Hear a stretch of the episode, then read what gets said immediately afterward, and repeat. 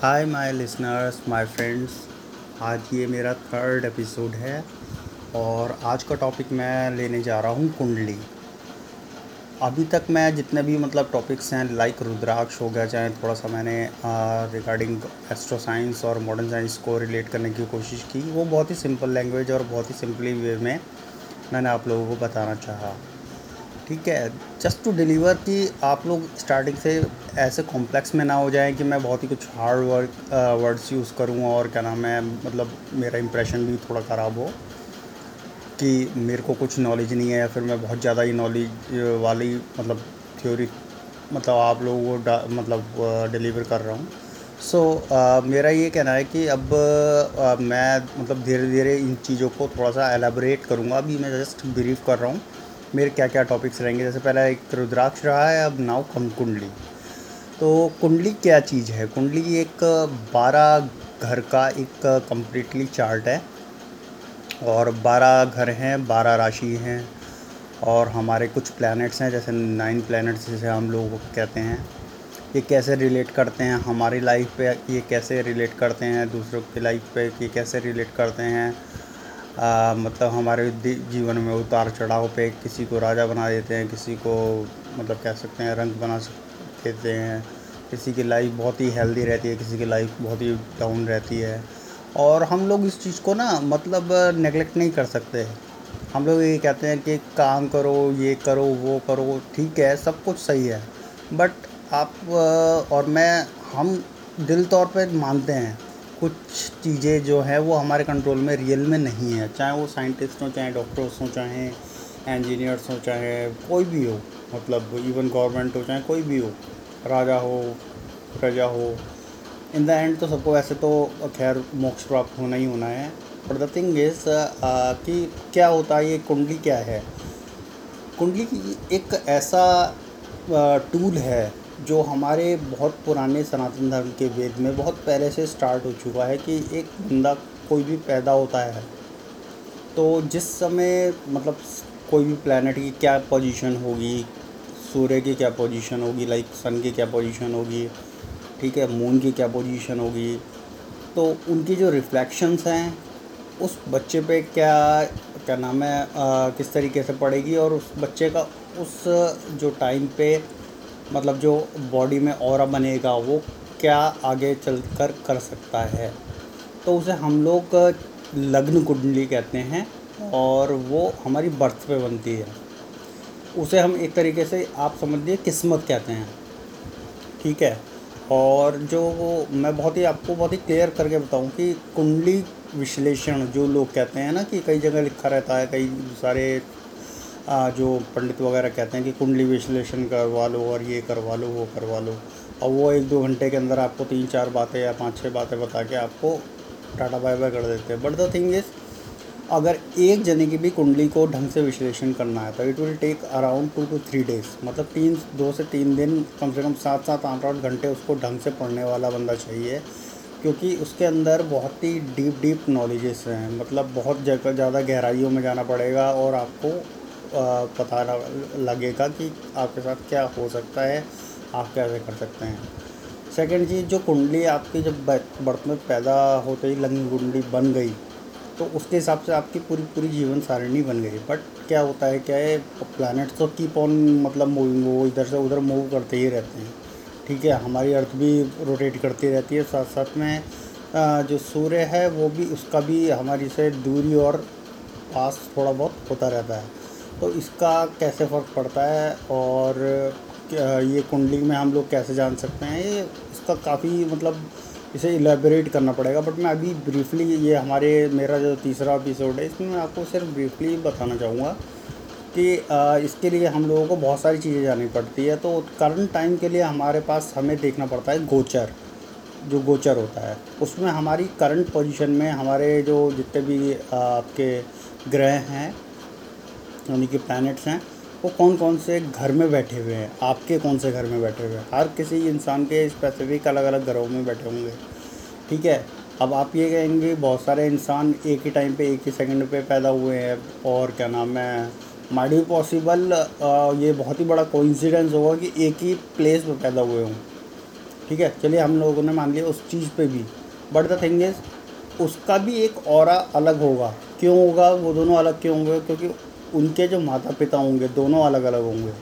उनका जो आ, मतलब आ, कह सकते हैं कि प्लैनेट्स का जो आ, मतलब आ, एक रिएक्शंस होंगी या फिर जो भी होगी उनके फादर और मदर की वो उस बच्चे पे दूसरे तरीके से पड़ेगी तो जो जो दोनों बच्चे एक टाइम पे पैदा हुए एक एक ही जगह पैदा हुए और एक ही सन में पैदा हुए तो ठीक है उसमें काफ़ी हद तक एक तरीके से सिमिलरिटीज़ हो सकती हैं बट द थिंग इज़ वो भी अलग ही होगा लाइक अ थंब इम्प्रेशन जैसे हमारा थंब इम्प्रेशन पूरे ऑल ओवर वर्ल्ड में हर किसी का थंब इम्प्रेशन अलग है।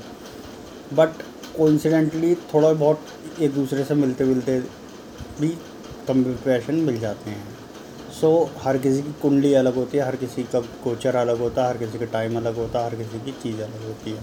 तो हम उसको कैसे पता कर सकते हैं और क्या प्रभाव पड़ता है और किस इसकी रेमेडीज़ क्या है? इसकी रेमेडीज़ कुल मिला के तीन ही होती हैं जो मैं मानता हूँ। ठीक है, इसके अलावा उसका मतलब अगर कोई ग्रह है, वो दिक्कत दे रहा है या क्या कर रहा है?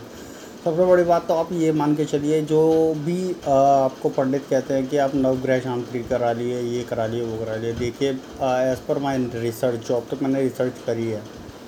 ठीक है, इसका मैं आपको बहुत लॉजिकली आंसर दूँगा कि नौ ग्रह का की शांति क्यों करानी है?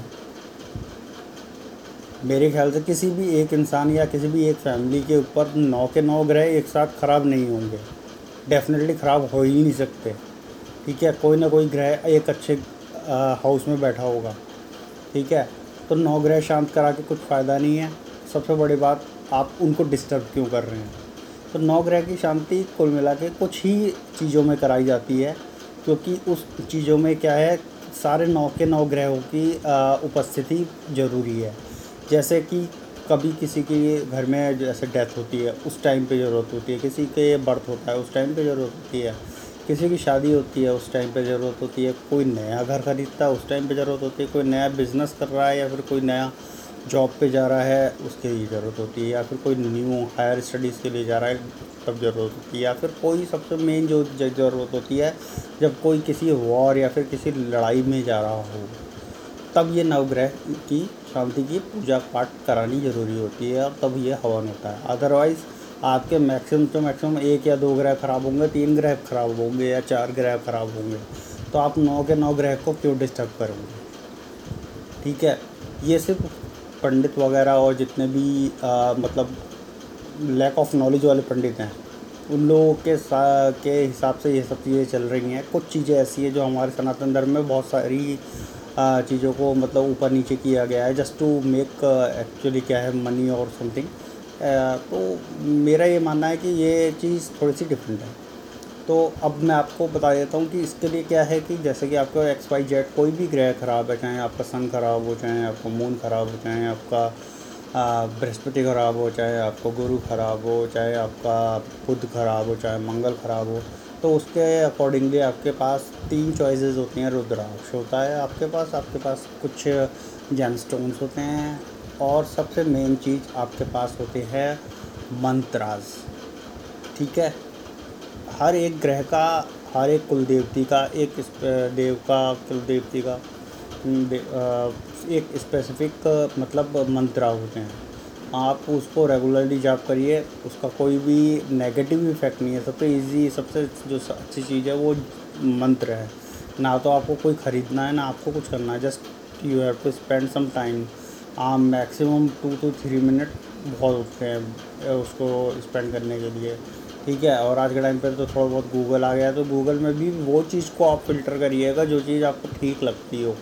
क्योंकि गूगल पे भी इधर उधर इधर उधर भटकाने के लिए मिसगाइड करने के लिए बहुत लोग हैं। तो जस्ट मैं ब्रीफली आप ये बताना चाह रहा हूँ कि ये तीन चीज़ें हैं जो हम लोग के ग्रह और इन सबको मतलब अपने, देखिए जो बचपन में पैदा होते ही आपकी जो कुंडली बनी है, उसमें जो जो इंसिडेंट्स बड़े बड़े इंसिडेंट्स इवेंट्स वगैरह होने हैं, वो तो होके रहेंगे। तो लिखा है एक्सीडेंट तो एक्सीडेंट तीन तरीके के चार हो सकते हैं। या तो बहुत ही ज़्यादा क्रिटिकल हो सकता है, या फिर आपका एक मिडिल लेवल तक हो सकता है, और एक थर्ड लेवल ऐसा होता है कि हाँ भी हो गया। तो ये चीज़ को हम एक जैम स्टोन और एक रुद्राक्ष और एक मंत्रास से हम लोग इसको थोड़ा बहुत ऊपर नीचे कर सकते हैं। जैसे कि किसी का एक्सीडेंट लिखा हुआ है एक्सीडेंट ही लिखा है बस उसमें। ठीक है, हमारे जीवन कुंडली के अंदर तो वो उस एक्सीडेंट में मर भी सकता है। ठीक है बट उसने उसका अगर कोई उपाय वगैरह कराया, यानी कि उस ग्रह की शांति कराई, जिसकी वजह से एक्सीडेंट वगैरह हुआ है या फिर जो कुछ भी हुआ है तो उससे उसका क्या है थोड़ी सी इंटेंसिटी कम हो जाएगी। हो सकता है उसका हाथ पाँव टूटे हो सकता है कि भाई चोट लगे ऐसी जो विद इन टू डेज़ या थ्री डेज़ ही ठीक हो जाए। या फिर ऐसा एक्सीडेंट हो कि भाई आपको फ़र्क ही बिल्कुल चोट ही नहीं लगी बस ये हुआ कि हाँ भाई आपका एक एक्सीडेंट हो गया। तो इसी तरीके से ये सब चीज़ें हैं। आ, मैं आपको अपडेट करता रहूँगा प्लीज़ आप मेरे से आ, मतलब आपसे कहना चाहता हूँ कि अगर आपको इसी तरीके से मेरे पॉडकास्ट सुनना है और अभी मैं थोड़ा सा लैंग्वेज को भी थोड़ा मतलब ज़्यादा ही थोड़ा सात्विक करने की कोशिश करूँगा और थोड़ा सा एलाब्रेट भी करनी शुरू करूँगा चीज़ों को। ये अभी तक के जितने भी एपिसोड थे जस्ट एक लेमन तरीके से मैंने आप लोगों को और अपने चैनल को ब्रॉडकास्ट करने के लिए मतलब फैलाया है। तो आप